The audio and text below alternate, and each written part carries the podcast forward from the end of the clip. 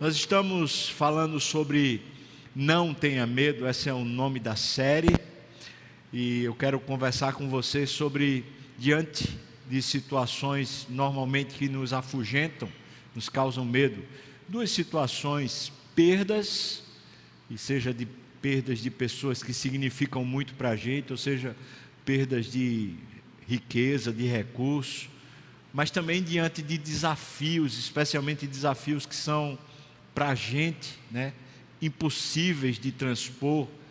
Normalmente a gente tende, né, a se acanhar, a ficar com medo do futuro, como vai ser a vida agora, como é que as coisas vão acontecer. Pois eu quero ver com você hoje essa essa situação. Não tenha medo, pelo contrário, siga adiante, siga adiante, tenha fé, siga adiante.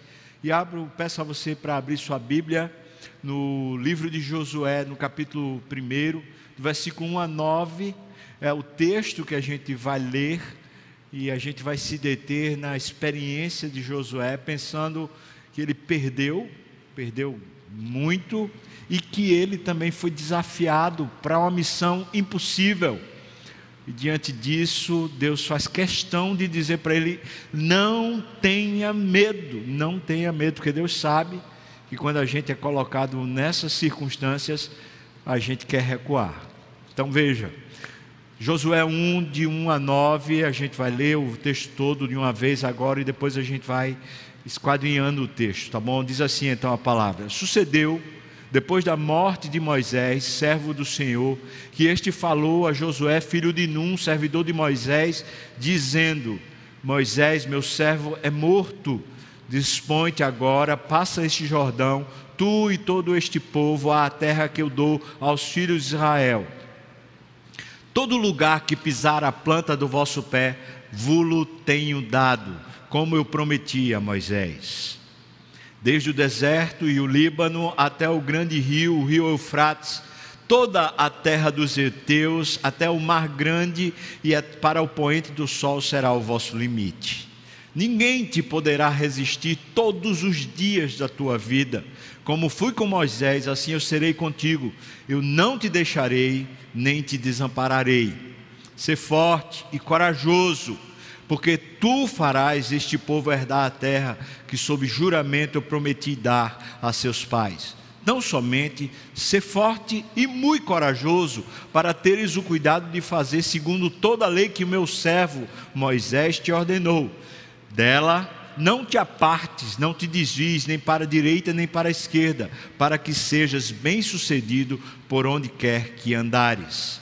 Não cesses de falar deste livro da lei Antes medita nele de dia e de noite, para que tenhas cuidado de fazer segundo tudo quanto nele está escrito. Então farás prosperar o teu caminho e serás bem-sucedido. Não te mandei eu? Ser forte e corajoso.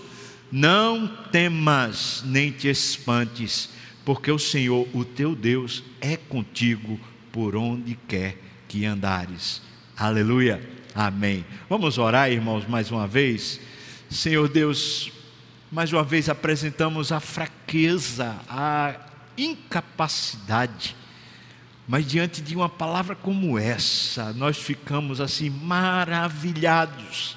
Há muito poder e suficiência no Senhor, então permita, Deus, que nesse momento, enquanto estivermos estudando a tua palavra, ela nos tome por dentro e nos faça vivos, cheios de fé, no nome de Jesus. Amém e amém. Como falei, esse sermão está dividido em duas partes, pensando aqui no desafio de não ter medo. Tenha fé para seguir adiante. São duas partes. A primeira, a questão da perda. E a segunda é a questão do grande desafio da missão que Deus tem para Josué. Vamos pensar a respeito disso? Nesse primeiro aspecto, a respeito da perda, é Moisés, a grande perda que Israel está tendo e que Josué está tendo. E eu queria tratar sobre a perda nesses dois pontos de vista. Primeiro, a perda nacional e depois a perda pessoal. Vamos lá, dê uma olhada nesses versículos 1 e 2 que a gente acabou de ler. Veja que Deus faz questão de dizer para Josué: olha, agora que Moisés morreu, né, o servo do Senhor, então Deus disse para ele: dispõe-te, dispõe-te agora e passa esse Jordão. Se a gente recua um pouquinho o texto e vai lá para Deuteronômio capítulo 34, versículos 7 a 12, a gente vai ver, em poucas palavras, é óbvio, a dimensão de quem foi Moisés para esse povo, não é? Eu não tenho nem palavras para descrever o quão Moisés foi importante, mas veja só, Veja o que diz, versículos 7 a 12 de Deuteronômio 34. Veja o que diz. Tinha Moisés a idade de 120 anos quando morreu. Não se lhe escureceram os olhos, nem se lhe abateu o vigor. Quer dizer, 120 anos o bicho estava inteiro, né? cheio de disposição, estava um menino. Versículo 8 diz: os filhos de Israel, veja só, plantearam Moisés por 30 dias, o que significa que ele não era uma pessoa comum. Não foi a família quem chorou por 30 dias. E olha só, o, o enterro, o, o, luto não durava 30 dias para ninguém, mas Moisés é Israel todo quem para no deserto por 30 dias para plantear a sua perda. Continua, versículo 8. Plantearam nas campinas de Moab. Então se cumpriram os dias do pranto no luto por Moisés. Josué, o filho de Num, estava cheio do espírito de sabedoria, porquanto, veja o que diz: Moisés impôs sobre ele as mãos. Veja a importância de Moisés para Josué. Impôs sobre ele as mãos, assim Agora veja a importância nacional. Assim, os filhos de Israel lhe deram ouvidos e fizeram como o Senhor ordenara a Moisés. Ou seja, Moisés é a grande referência nacional. E ele, quando coloca a mão sobre Josué, o povo respeita por causa de Moisés. Versículo 9. Nunca mais, é palavra de Deus inspirada pelo Espírito Santo de Deus, nunca mais se levantou em Israel profeta algum como Moisés, com quem o Senhor houvesse tratado face a face. Veja a importância desse homem, a importância nacional. É como se a gente perdesse a grande referência de fé. Esse homem falava com Deus face a face, como qualquer um fala com um amigo Nunca mais houve, é, é a expressão que está aqui. Imagina para a nação a temeridade que era a morte de Moisés. Continua, versículo 11: No tocante a todos os sinais e maravilhas, ele é singular, veja, no tocante a todos os sinais e maravilhas que, por mando do Senhor, fez na terra do Egito, a Faraó, a todos os seus oficiais e a toda a sua terra todos os sinais que foram feitos lá quando o povo foi liberto. Por isso, preste atenção, o grande proclamador da libertação, vou colocar assim, a independência de Israel, foi Moisés. Moisés é o libertador, Moisés é quem levanta lá né, a espada e diz independência ou morte, só que ele não faz isso, né? Você sabe como foi? Ele foi lá e desafiou Faraó e desafiou todos os principados e potestades que dominavam o povo de Israel lá dentro do Egito. Ele é o libertador e Deus está dizendo isso por inspiração. Nunca mais houve um homem como esse, que foi lá e tirou o povo de Deus do império das trevas, lá do Egito, do cativeiro, onde era maltratado, e, e arrebanhou eles em direção à terra prometida. Versículo 12: E no tocante, não só a libertação, agora versículo 12: E no tocante a todas as obras de Sua poderosa mão, e aos grandes e terríveis feitos que operou Moisés à vista de todo Israel. Portanto, era um profeta, era um libertador, era também uma, uma visibilidade do Deus invisível por causa dos, poderes. Quando usa a expressão sinais aqui, é justamente isso: era que ele se tornara para o povo a manifestação visível do Deus invisível. Eles sabiam que quando Moisés pegava aquele cajado ali e ia para uma pedra, ou quando Moisés pegava aquele cajado e dizia, vamos seguir adiante, eles sabiam, eles olhavam para Moisés e diziam, é Deus. Não é que houvesse idolatria, não. Eles sabiam que esse cara era comunhão, era a referência. Então eles estavam acostumados. A gente sabe que esse povo não era fácil. A gente sabe também, porque esse povo que saiu do Egito todos que saíram do Egito, com exceção de Josué e Caleb, todos morreram.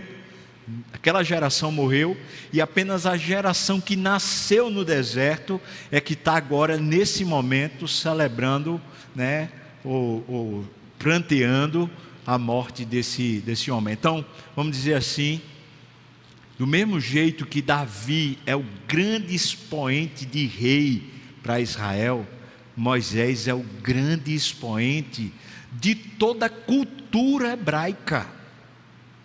Toda a cultura hebraica. Por quê? Porque Moisés é quem escreve os cinco primeiros livros da lei, e Moisés é quem recebe os dez mandamentos, que vem a ser a alma de toda a constituição do Estado de Israel. Então esse homem é inigualável, não tem comparação, e de repente a nação que está acostumada a confiar nesse homem o perde. Fica aquele buraco, aquele vazio.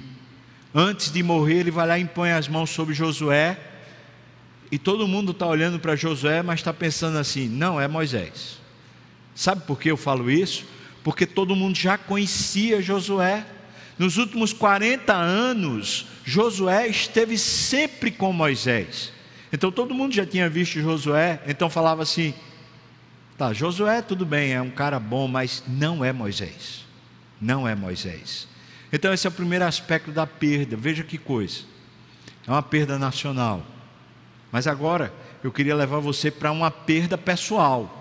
Porque não é só uma perda nacional, é uma perda pessoal para Josué. E é por isso que Deus está dizendo para ele: não temas. Vamos lá, queria olhar com vocês. Primeiro, Moisés é para Josué um pai na fé. Guarda isso. Moisés serve para Josué como pai na fé. Foi Moisés quem introduziu Josué nessa jornada espiritual. Êxodo capítulo 17, versículos 8 e 9 mostram isso. Está escrito assim: Então veio Amaleque e pelejou contra Israel em Refidim com isso ordenou Moisés a Josué: Escolhe-nos homens e saia a peleja contra Amaleque.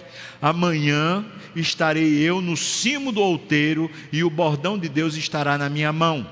Aí a gente vai para o versículo 13, diz: E Josué desbaratou a Amaleque e a seu povo a fio de espada.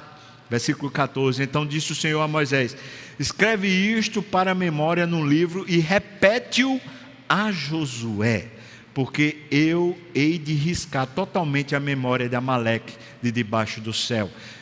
Deus está fazendo aqui uma transição que nenhum dos dois sabe, mas Ele está dizendo: escreve que eu vou riscar Amaleque do mapa, porque quem vai fazer esse risco vai ser Josué, não vai ser Moisés. Veja que eh, quem introduz nesse mundo espiritual, nesse discernimento espiritual, é Moisés, é o pai espiritual. E a gente normalmente tem muito apreço com o pai espiritual, que, que nos ajuda a começar a entender as Escrituras, entender a vontade de Deus, entender a vida com Deus. Segundo ponto que eu queria que você pensasse: quem é Moisés para Josué? O segundo ponto é: Moisés é mestre e senhor aqui Senhor com S minúsculo, tá? Mestre e Senhor de Josué. Moisés é mestre e Senhor de Josué. Êxodo 24, versículos 12 a 14, veja o que diz. Então disse o Senhor a Moisés: Sobe a mim ao monte e fica lá. Dar-te-ei tábuas de pedra e a lei e os mandamentos que escrevi para o ensinares.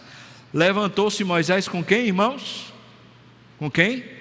Com Josué. Veja, Deus está dizendo: Eu quero lhe entregar as leis, os mandamentos. Levantou-se Moisés com Josué, seu servidor, seu servo. Então ele é o Senhor também. Então veja, a lei já servia como regra, não é? Que vai ser recebida. Quem é o mestre? É Moisés. E quem é o Senhor? É Moisés. O versículo continua: E subindo Moisés ao monte de Deus, disse aos anciãos: Esperai-nos aqui até que voltemos. Voltemos é plural, primeira pessoa do plural, concorda?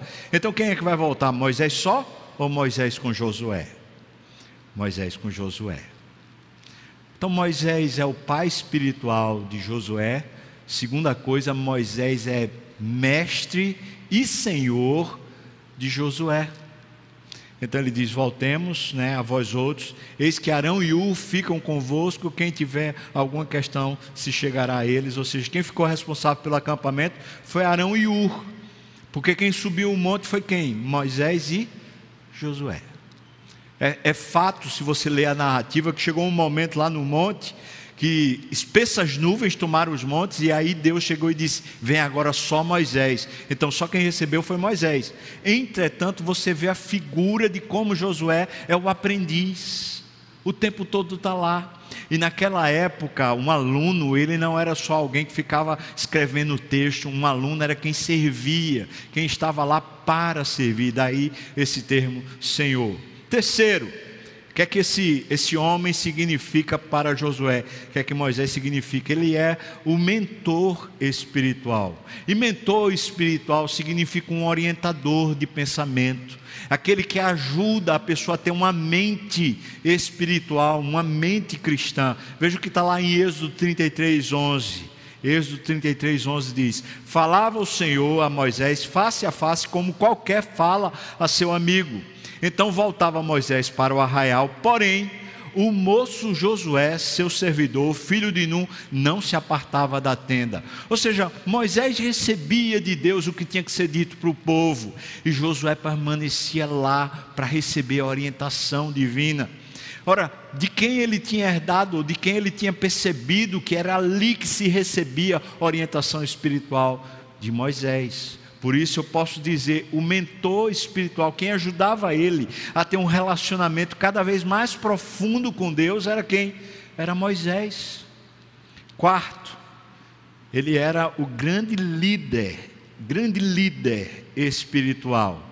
Tudo isso parece ser a mesma coisa, mas não é. O grande líder, Números, capítulo 11, versículo 26 a 29, diz assim: Porém, no arraial ficaram dois homens, um se chamava Eldade e o outro Medade. O que é que está acontecendo aqui? O Espírito Santo caiu sobre o arraial e muitos começaram a profetizar, inclusive Eldade e Medade. Aí diz assim: repousou sobre eles o Espírito, porquanto estavam eles inscritos, ainda que não saíram à tenda, e profetizavam no arraial. Versículo 27. Então correu um moço e anunciou a Moisés e disse: Adivinha quem é o um moço?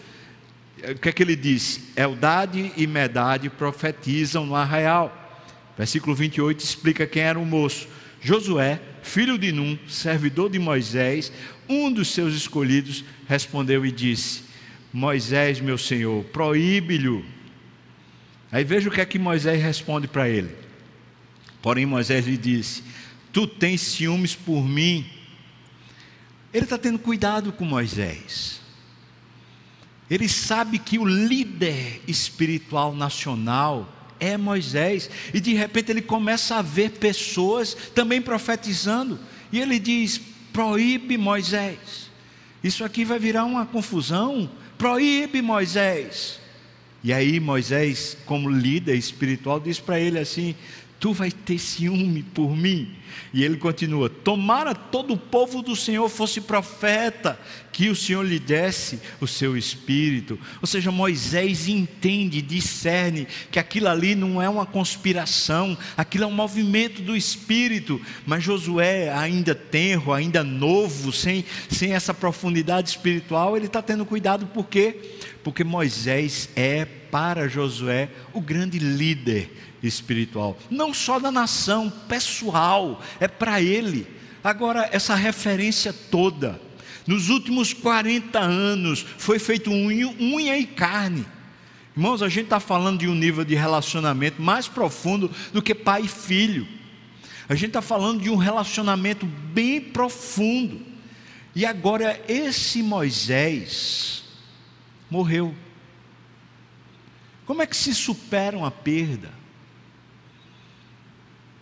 A relevância dele nacional é gigante, mas há uma relevância pessoal que não dá para medir. Como é que se passa diante de uma perda? Veja que Deus está propondo aqui nos versículos 1 e 2: Josué, vamos continuar, vamos adiante. Não sei se essa seria a melhor expressão, mas é tipo assim: Josué, a vida continua. Você chora, você lamenta, mas Vamos continuar? Veja que ele diz no versículo 2, né? Ele diz aqui, literalmente, cadê? Moisés, meu servo, é morto, dispõe-te agora, passa esse Jordão, tu e todo este povo, à terra que eu dou aos filhos de Israel. Dispõe-te. É como se ele dissesse: vamos adiante. Vamos adiante, não fica aí remoendo ou ressentindo os sentimentos que agora estão estão tomando você. Agora, irmãos, veja que isso é um movimento espiritual. Isso não é uma tapinha nas costas. Isso não é um patrão dizendo para o empregado você tem que voltar a trabalhar. Não. Isso aqui é Deus.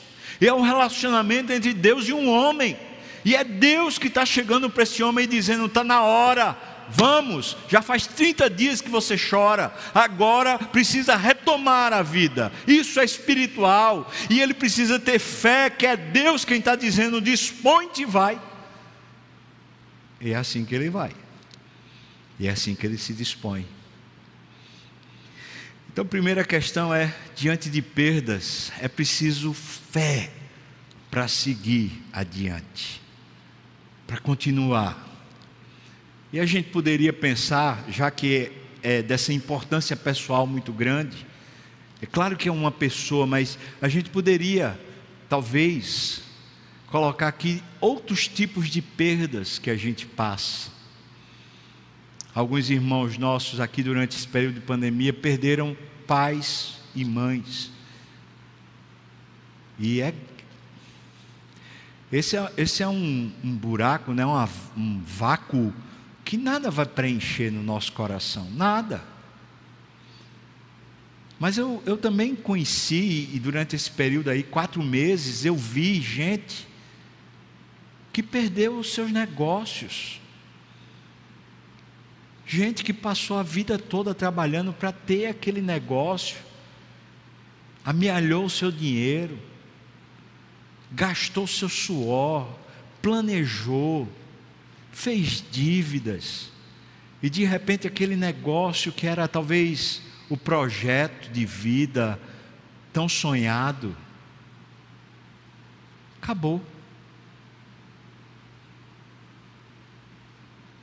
Veja que é pela fé, é quando Deus chega e diz: dispõe-te, bora, a vida tem que continuar. Bora, não adianta a gente só chorar, tem o tempo que tem que chorar, mas depois a gente precisa se levantar e a gente precisa começar a caminhar. Então a gente chega na segunda parte. Agora é diante das lutas. Diante das lutas, diante do, do desafio, o que é que Moisés, ou melhor, o que é que Josué precisa fazer diante dos desafios, para não se acanhar, para não ficar com medo. Por favor, dê uma olhada, Josué 1, versículos 3 a 6. Para cumprir a missão confiada, para possuir a terra da promessa, como ele deveria fazer isso? Veja o que ele diz. Primeiro, em todo lugar que pisar a planta do vosso pé, vulo tenho dado, como eu prometi a Moisés. Ele não disse para batalhar, mas ele disse para trabalhar. Ele não disse que tinha que pegar em armas, mas ele disse que tinha que andar. E é, muito, muito legal a ideia de andar aqui, porque ela é paradigmática. Ela é profundamente ensinável. Veja, ande. Não fique, ande. Onde você pôr a planta do pé já é dado a você. Você não precisa ficar brigando, mas você precisa trabalhar Você precisa se levantar, você precisa andar. E eu vou dizer que literalmente ele está andando por fé, literalmente aqui. Porque é Deus dizendo: olha, toda terra por onde você passar é terra que eu já prometi, pode andar por ela. Só que ele tinha que andar. E aí eu vou dizer uma coisa que depois a gente vai mostrar isso um pouquinho melhor, mas eu já vou, já, já vou adiantar para você. Josué não conseguiu andar por todo o território que Deus prometeu, porque o território era tão grande que aquilo era para outras gerações também. Mas é ande por fé. Você está com um desafio. Você está com um desafio que você diz assim: eu não vou conseguir, não tem jeito. Como é que eu vou pagar essas dívidas? Como é que eu vou pagar essa conta? Como é que eu vou conseguir superar esse trauma? Como é que eu vou conseguir superar essa situação? Pois é, ande. Mas ande por fé. Ande. Não fique aí no seu canto o tempo todo só pensando e chorando. Comece a andar. Comece a andar. Versículo 4. Veja que Deus continua orientando. Veja a extensão da terra, desde o deserto e o Líbano até o grande rio Eufrates, toda a terra dos heteus, até o mar grande para o poente do sol, será o vosso limite. Deus deu o roteiro, não foi? Eu diria para você, segundo ponto, para a gente começar a vencer os desafios, é siga o roteiro de Deus. Não invente de seguir o seu roteiro, e para isso a gente precisa ouvir Deus. O que é que Deus tem pensado a respeito da minha vida? Siga o roteiro dele. Isso parece etéreo, parece abstrato, mas não é. Irmãos, a gente está falando de um Deus vivo, amém ou não? Sim ou não? É ou não é vivo? Me diga, esse Deus deixou de falar com você? Esse Deus deixou de se importar com você, esse Deus deixou de guiar você. Não, não, pelo amor de Deus, isso não é abstrato, isso é muito real. Deus quer falar conosco. Ele quer guiar os nossos passos, ele tem um roteiro para a nossa vida. E veja que Deus já vai lá e diz: é, é aqui, Josué, você anda, mas anda por aqui, ó. Essa é a faixa de terra. Terceiro, veja que ele ainda está como vou cumprir a missão? Como eu vou possuir a terra da promessa? Pois então vamos lá, terceiro, versículo 5. Ninguém te poderá resistir todos os dias da tua vida, e como fui com Moisés, assim serei contigo, não te deixarei, nem te desampararei. Deus está dizendo: não olhe para os obstáculos. Vai ter oposição, vai ter gente beligerante, vai ter complicação no meio do caminho, mas não olhe para os obstáculos. Eu estou com você. Ninguém vai poder lhe resistir. Não olhe para os obstáculos. Não pare por causa dos obstáculos. Siga por fé no roteiro que eu estou dizendo, mas quando você observar um obstáculo, e lembra, logo de cara, logo de cara um obstáculo intransponível. Qual era? Jericó. Quem poderia subverter, quebrar aquilo lá? Ninguém. E Deus vai lá e dá estratégia. E vai lá e diz: rodeia, rodeia, rodeia, e as muralhas caem, e elas caem. Quem poderia atravessar o rio Jordão? Mais de dois milhões de pessoas. Deus vai lá e diz: toca no rio, e o rio para. E ali, naquela parte, ele para como uma represa, o resto escorre e eles passam a pé enxuto. Ou seja, Deus disse: os obstáculos não é para você temer, porque eu estou contigo. Então, como a gente vence esse desafio? Crendo, Deus é comigo, porque eu vou temer os obstáculos. Quarto, veja o que ele diz no versículo 6: Ser forte e corajoso, porque tu farás este povo herdar a terra que, sob juramento, eu prometi dar a seus pais. Portanto, seja corajoso, seja intrépido, seja ousado, não seja estúpido e responsável, mas seja corajoso, ou seja, deixe a fé crescer Está na hora do fermento tomar a nossa fé. Está na hora da fé encontrar no nosso coração espaço para ela se expressar. Está na hora da gente começar a crer. Agora, irmãos, uma coisa que a gente daqui a pouco vai ver mais claramente, mas é se a gente não conhece a palavra e não conhece esse Deus de andar com Ele, tudo isso aqui cai nessa abstração, tipo assim, o que é que isso quer dizer? Como é que isso acontece? Mas é simples. Deus é gente ou não? Deus é pessoa ou não é? Sim ou não? Deus é ou não é uma pessoa com a qual nós conversamos, com a qual nós lidamos pessoalmente? Claro que sim. Então, vou dizer assim: qual é o desafio que Josué tem diante de si? Primeiro desafio é ser o novo exemplo nacional de homem de Deus. Só isso já é gigante. Mas o segundo desafio é cumprir a missão. E para cumprir a missão, ele precisa andar com fé, ele precisa seguir o roteiro de Deus, ele precisa não olhar para os obstáculos, ele precisa não ter medo. Mas aí vem, não sei se não dá para ver não aqui, né, o mapa. Eu queria mostrar o mapa para vocês verem qual é o tamanho do território. Tem aí? O que é está acontecendo?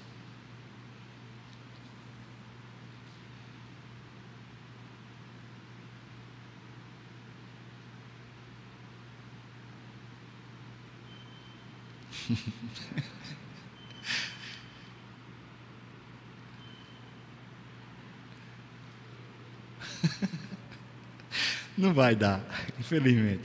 Mas eu tenho aqui um mapa que eu preparei justamente para mostrar qual é o tamanho do território.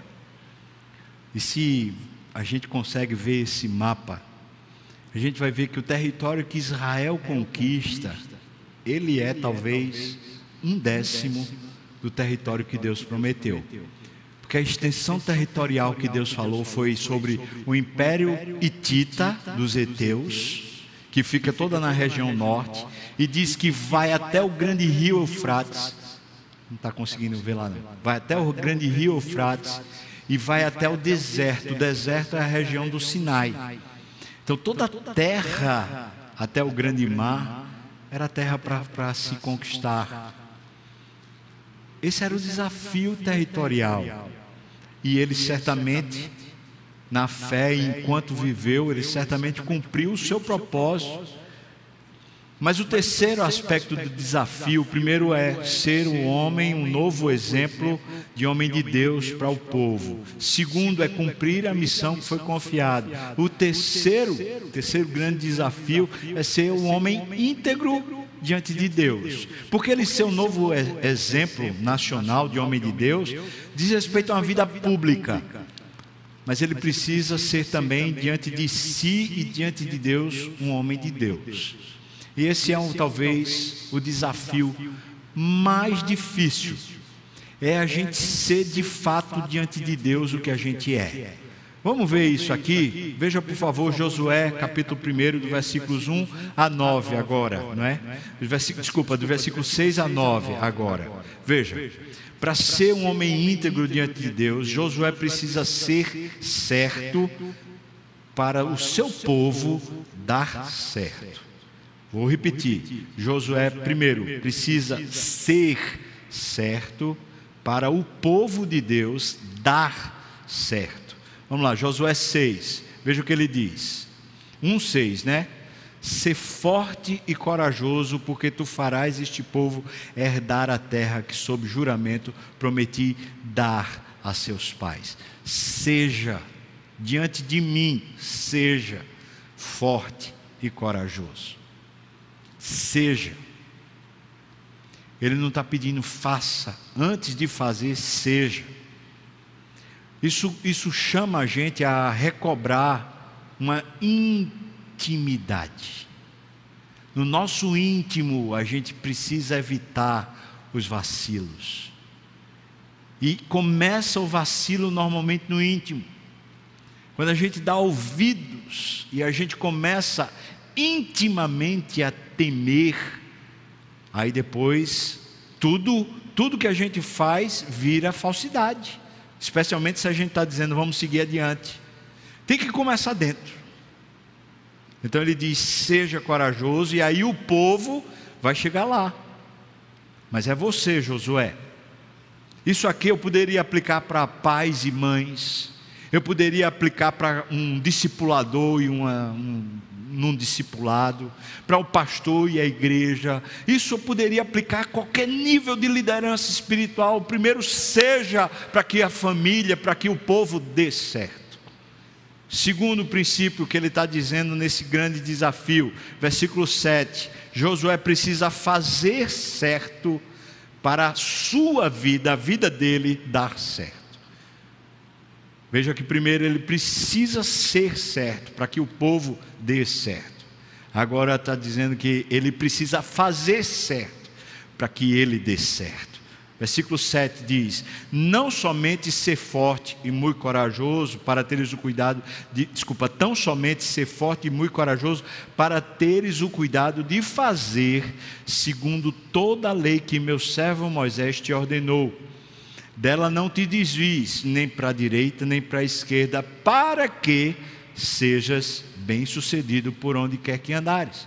Então, seja, aí ele diz: faça e aí você consegue dar certo. Seja, faça e você dá certo. E por favor, bem sucedido adiante da tarefa. A tarefa que era tomar o território. Mas para eu e você é a tarefa e a missão que Deus estiver dando para a gente. Você será bem sucedido. Será que funciona assim? Funciona assim, exatamente assim. Seja depois, faça aquilo que é certo, do jeito que você é certo. E aí as coisas vão, você vai dar certo. E sabe o que é mais? Quando Cristo foi até a cruz para morrer por nós, ele não foi para fazer com que os nossos projetos dessem certo. Jesus foi até a cruz para morrer por nós, para fazer a gente dar certo. Você entende a diferença, irmão? Não é para que os nossos projetos deem certo, é para que a gente dê certo. Porque o que a gente vai levar daqui da terra, sabe o que é? A gente. A gente não vai levar nada mais. Então não é para os nossos projetos serem um sucesso, mas é para a gente dar certo. E a missão de Deus na nossa vida só dá certo quando a gente dá certo. É como diz Ronaldo Lidório: antes da missão vem o caráter. E ninguém sem caráter consegue fazer a missão de Deus. E o caráter é isso. Primeiro você é. E porque você é, você faz. E à medida que você é e faz o que é certo, será bem sucedido. Está lá em Salmo capítulo 1. Terceiro, ainda falando sobre ser um homem íntegro diante de Deus, nos versículos 8 e 9, veja, ele diz: não cesses de falar deste livro da lei. Antes medita nele de dia e noite, para que tenhas cuidado de fazer segundo tudo quanto nele está escrito. Então farás prosperar o teu caminho e serás bem-sucedido. Não te mandei eu. Ser forte, corajoso, não temas, nem te espantes, porque o Senhor teu Deus é contigo por onde quer que andares. Terceiro ponto, Josué precisa ensinar certo para a sua vida e a vida do povo darem certo. Mas para ele ensinar certo, Deus mostra como. Medite na palavra. Senão o que você vai falar para os outros vai ser abobrinha, vai ser coisa irrelevante, vai ser só opinião. Medite, Josué, vamos fazer um acordo. Você tem um desafio que você não vai conseguir fazer por você só. Então vamos fazer o acordo? Vamos começar pela sua vida interior, porque vai ser importante que você seja uma referência nacional. Vai ser importante que você pegue esse limite territorial todo e traga para Deus. Vai ser muito importante tudo que você tem para fazer. Mas antes de você fazer tudo que você tem que fazer, vamos entrar num acordo sobre quem você é. Você é um medroso.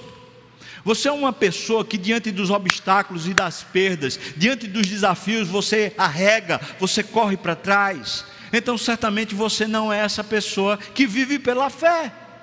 Então, vamos ter fé, Josué. Vamos ter fé como você tem fé interior, como essa fé está dentro de você. Medita na palavra. Veja que ele não está dizendo, vai lá para a tenda da congregação que eu vou falar para você lá. Ele diz, medita na lei do Senhor. Ora, a lei do Senhor, como disse, como está nesse sermão aqui escrito, ele subiu um monte com Moisés. Certamente ele sabe de memória, mas ele está dizendo: você precisa meditar, porque essa é a fonte. Agora, Josué só tinha, irmãos, talvez esses cinco primeiros livros da Bíblia. Só tinha esses cinco os primeiros livros da Bíblia para ser a palavra de Deus. Eu e você temos 66 livros de instrução, que é regra de fé e prática. Ou seja, como nós queremos dar certo se não meditamos nessa palavra, se não nos adequamos a essa palavra, se não deixamos ela gerar fé em nós? Cada uma das promessas de Deus não caíram por terra, nenhuma delas caiu por terra. Deus é fiel, Deus continua lhe guiando, lhe protegendo. Agora, como vamos ter coragem diante de um mundo em convulsão como está? Como vamos ter coragem diante de perdas? Como vamos ter coragem diante de situações que são intransponíveis para nós? É fácil. É só ouvir Deus dizendo: olha, seja corajoso. Mas como, Deus? Comece a me ouvir. Pega a Bíblia, tira ela da cabeceira ou do lugar que você guarda ela, bate a poeira e começa a ler.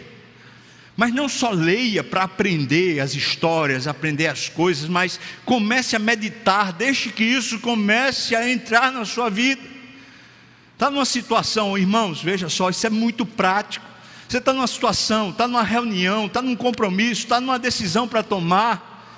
A Bíblia vai, vai saltar a sua memória, vai entrar na sua boca, ela vai iluminar o seu caminho, ela vai dar diretrizes, nortes bem concretos para você. Pode ter certeza, esse livro é vivo, esse livro se revela pelo Espírito dentro de nós e não nos deixa ter medo. Por isso Deus não está dizendo assim, ah, seja irresponsável. Deus está dizendo: não tenha medo. Vamos seguir adiante. Vamos seguir adiante. A vida está continuando. Não existe vida pós-pandemia, existe a vida que a gente já está vivendo.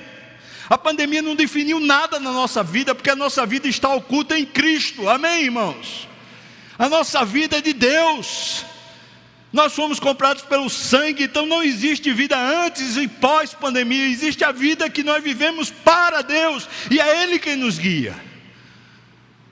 Então, seja qual for o desafio, ou seja qual for a perda, e pelo amor de Deus, eu não estou dizendo que as perdas não doem, e nem que os desafios, quando nós os medimos, eles não, não nos causem espanto.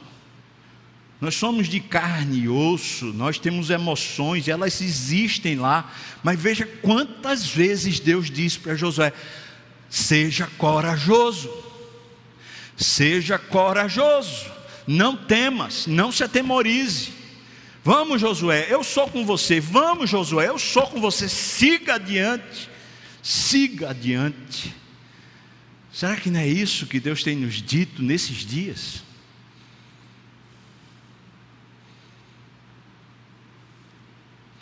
Será que não é isso que ele tem insistido em nos dizer continuamente? Vamos, a vida não acabou. Está agora um termo, né? Novo normal. Que novo normal? Não tem novo normal. A vida está seguindo.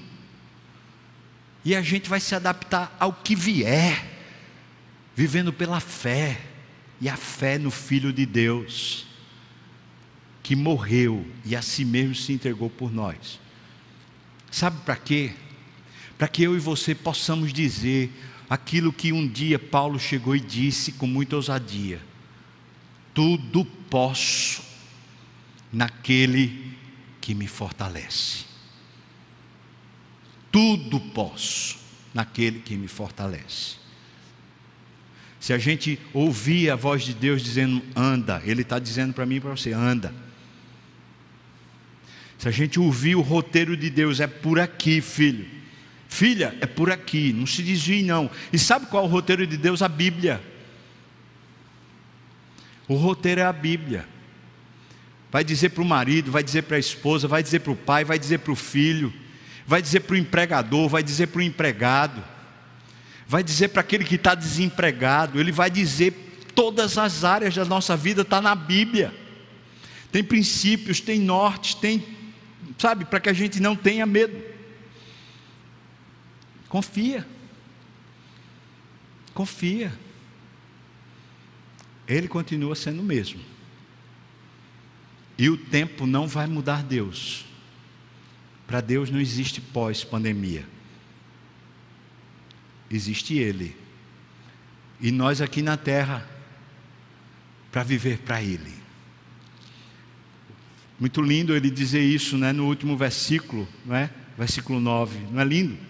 Não, tu mandei eu. Não, tu mandei eu. Versículo 9. Não, tu mandei eu. Ser forte e corajoso. Seja forte e corajoso. Você perdeu. Eu vi, Josué, o que você perdeu.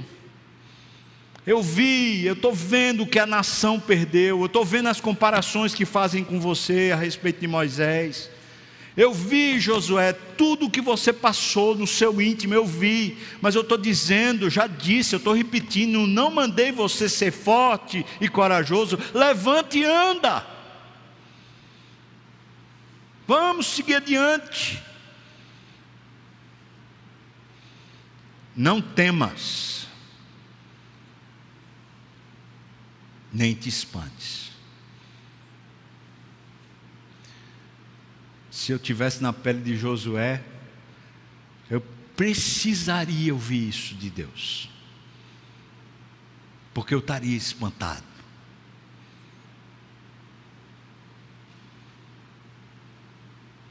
Mas eu tenho os meus próprios desafios. Eu também preciso ouvir isso. Não se espante. porque o Senhor teu Deus é contigo por onde quer que andares. Você acha que vai faltar? Deus vai faltar? A provisão vai faltar? O discernimento, a sabedoria vai faltar? Vai não. Sabe como não vai? Cuide dessa vida interior. Como? Você primeiro precisa ser antes de você fazer.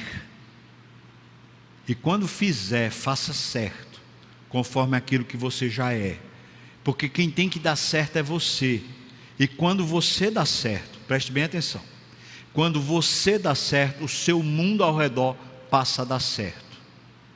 Então, primeiro seja, seja íntegro, seja irrepreensível, seja alguém comprometido com a Bíblia, seja alguém comprometido com o Senhor.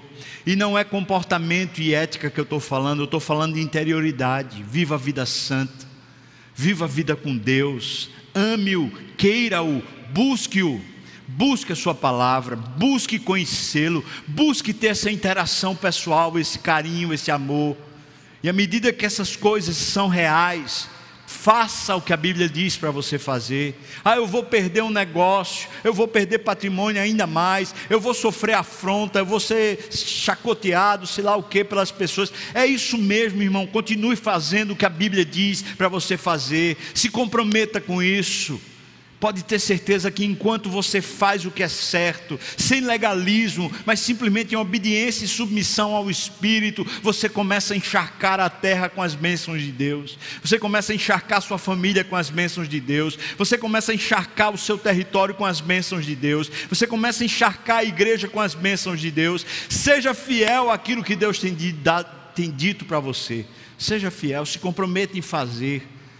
Então pode ter certeza que essa promessa de Deus, que está lá no Salmo 1, que está aqui para Josué, continua valendo. Então serás bem sucedido, e o povo herdará a terra. Deus nos abençoe, irmãos. Deus nos abençoe. Não tenha medo. Tem N textos para falar a respeito disso, mas eu quero parar hoje aqui. Se eu perguntar assim, alguém está com medo? É covardia, né, nessa hora. Mas eu poderia fazer uma outra proposta. Eu deveria fazer outra proposta. Que tal a gente aproveitar essa palavra para pedir a Deus uma investigação sobre nós? sobre o nosso íntimo, sobre os nossos procedimentos, e que o Senhor nos auxilie, nos ajude de fato a sermos agora, nesse momento onde a terra está clamando por luz, clamando por esperança, clamando por significado, e adivinha quem tem para falar para a terra isso? Quanto Deus quer lhe usar nesse momento, irmão? Para os da igreja, para os fora da igreja, quanto Deus quer lhe usar? E será que o medo, ou as notícias, ou a situação tem entupido a gente impedido a gente de ensinar?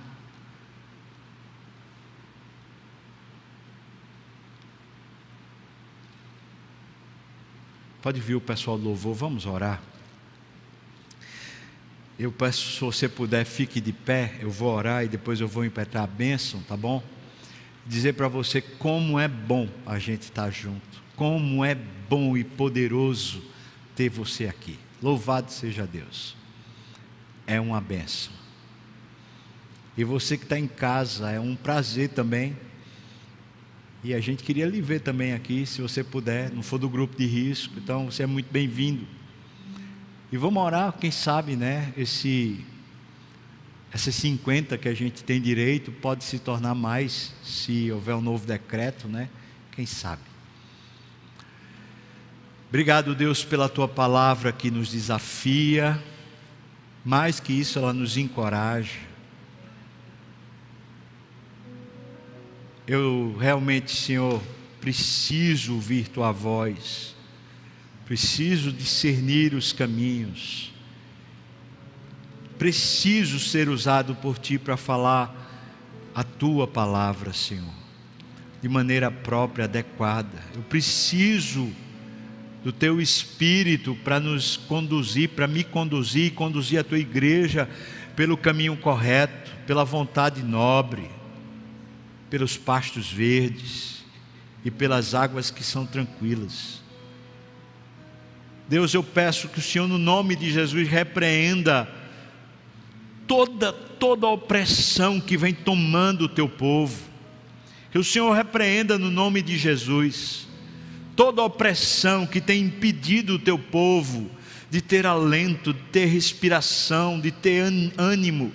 Mas também te peço, Senhor Deus, que o Senhor levante, como Jesus disse várias vezes no seu ministério: levanta-te e anda. Senhor, eu peço que tu levantes o teu povo, levanta quem está em casa, Deus Levanta quem está sem ânimo, Deus. Levanta quem está se sentindo desesperado, Deus. Levanta, Senhor Deus, quem está com medo, Deus. Levanta aqui no meio do teu povo, aqui nesse arraial, nesse momento. Levanta quem está precisando ser levantado no nome de Jesus. Não nos deixa, Senhor Deus, não nos deixa voltarmos atrás. Não nos deixa perdermos o pouco dos dias que a gente tem aqui na terra, titubeando, vacilando, ficando atemorizado, Senhor, no nome de Jesus. Toca o teu povo, resgata o teu povo, enche o teu povo com a intrepidez, não com a insensatez, mas com a intrepidez. Um povo cheio de fé, animado, um povo que, quando vê o desafio, confia mais, crê mais, enraiza mais a sua, sua fé.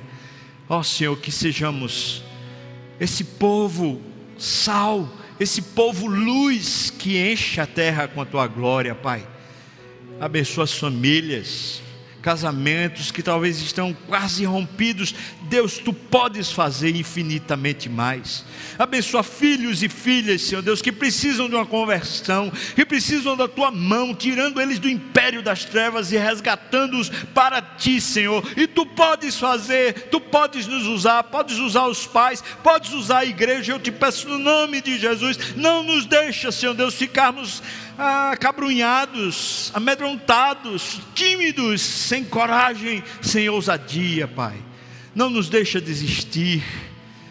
Senhor, tu podes resgatar filhos e filhas Tu podes restaurar relacionamentos, matrimônios.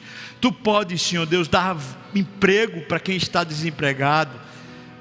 Tu és a fonte de sustento, de ânimo, Senhor. Senhor, nós clamamos pela tua palavra. O Senhor disse que abriria portas dos céus e derramaria sobre a terra bênçãos sem medidas para o teu povo que é fiel. O Senhor disse que repreenderia o devorador, e eu te clamo, Senhor, cumpre essa palavra, nos ajuda a andarmos por fé. Senhor, precisamos de mais de Ti, mais do que o ar, mais do que tudo, Senhor. Obrigado pela Tua voz que fala ao nosso coração, no nome de Jesus. Que a graça do nosso Senhor e Salvador Jesus Cristo, o amor de Deus, o nosso querido e amado Pai, a comunhão, o consolo, a bênção, o poder, o avivamento do Espírito venha sobre nós, o povo do Senhor, não só agora, mas até quando o Senhor voltar e nos tomar de volta para si. Aleluia. Amém.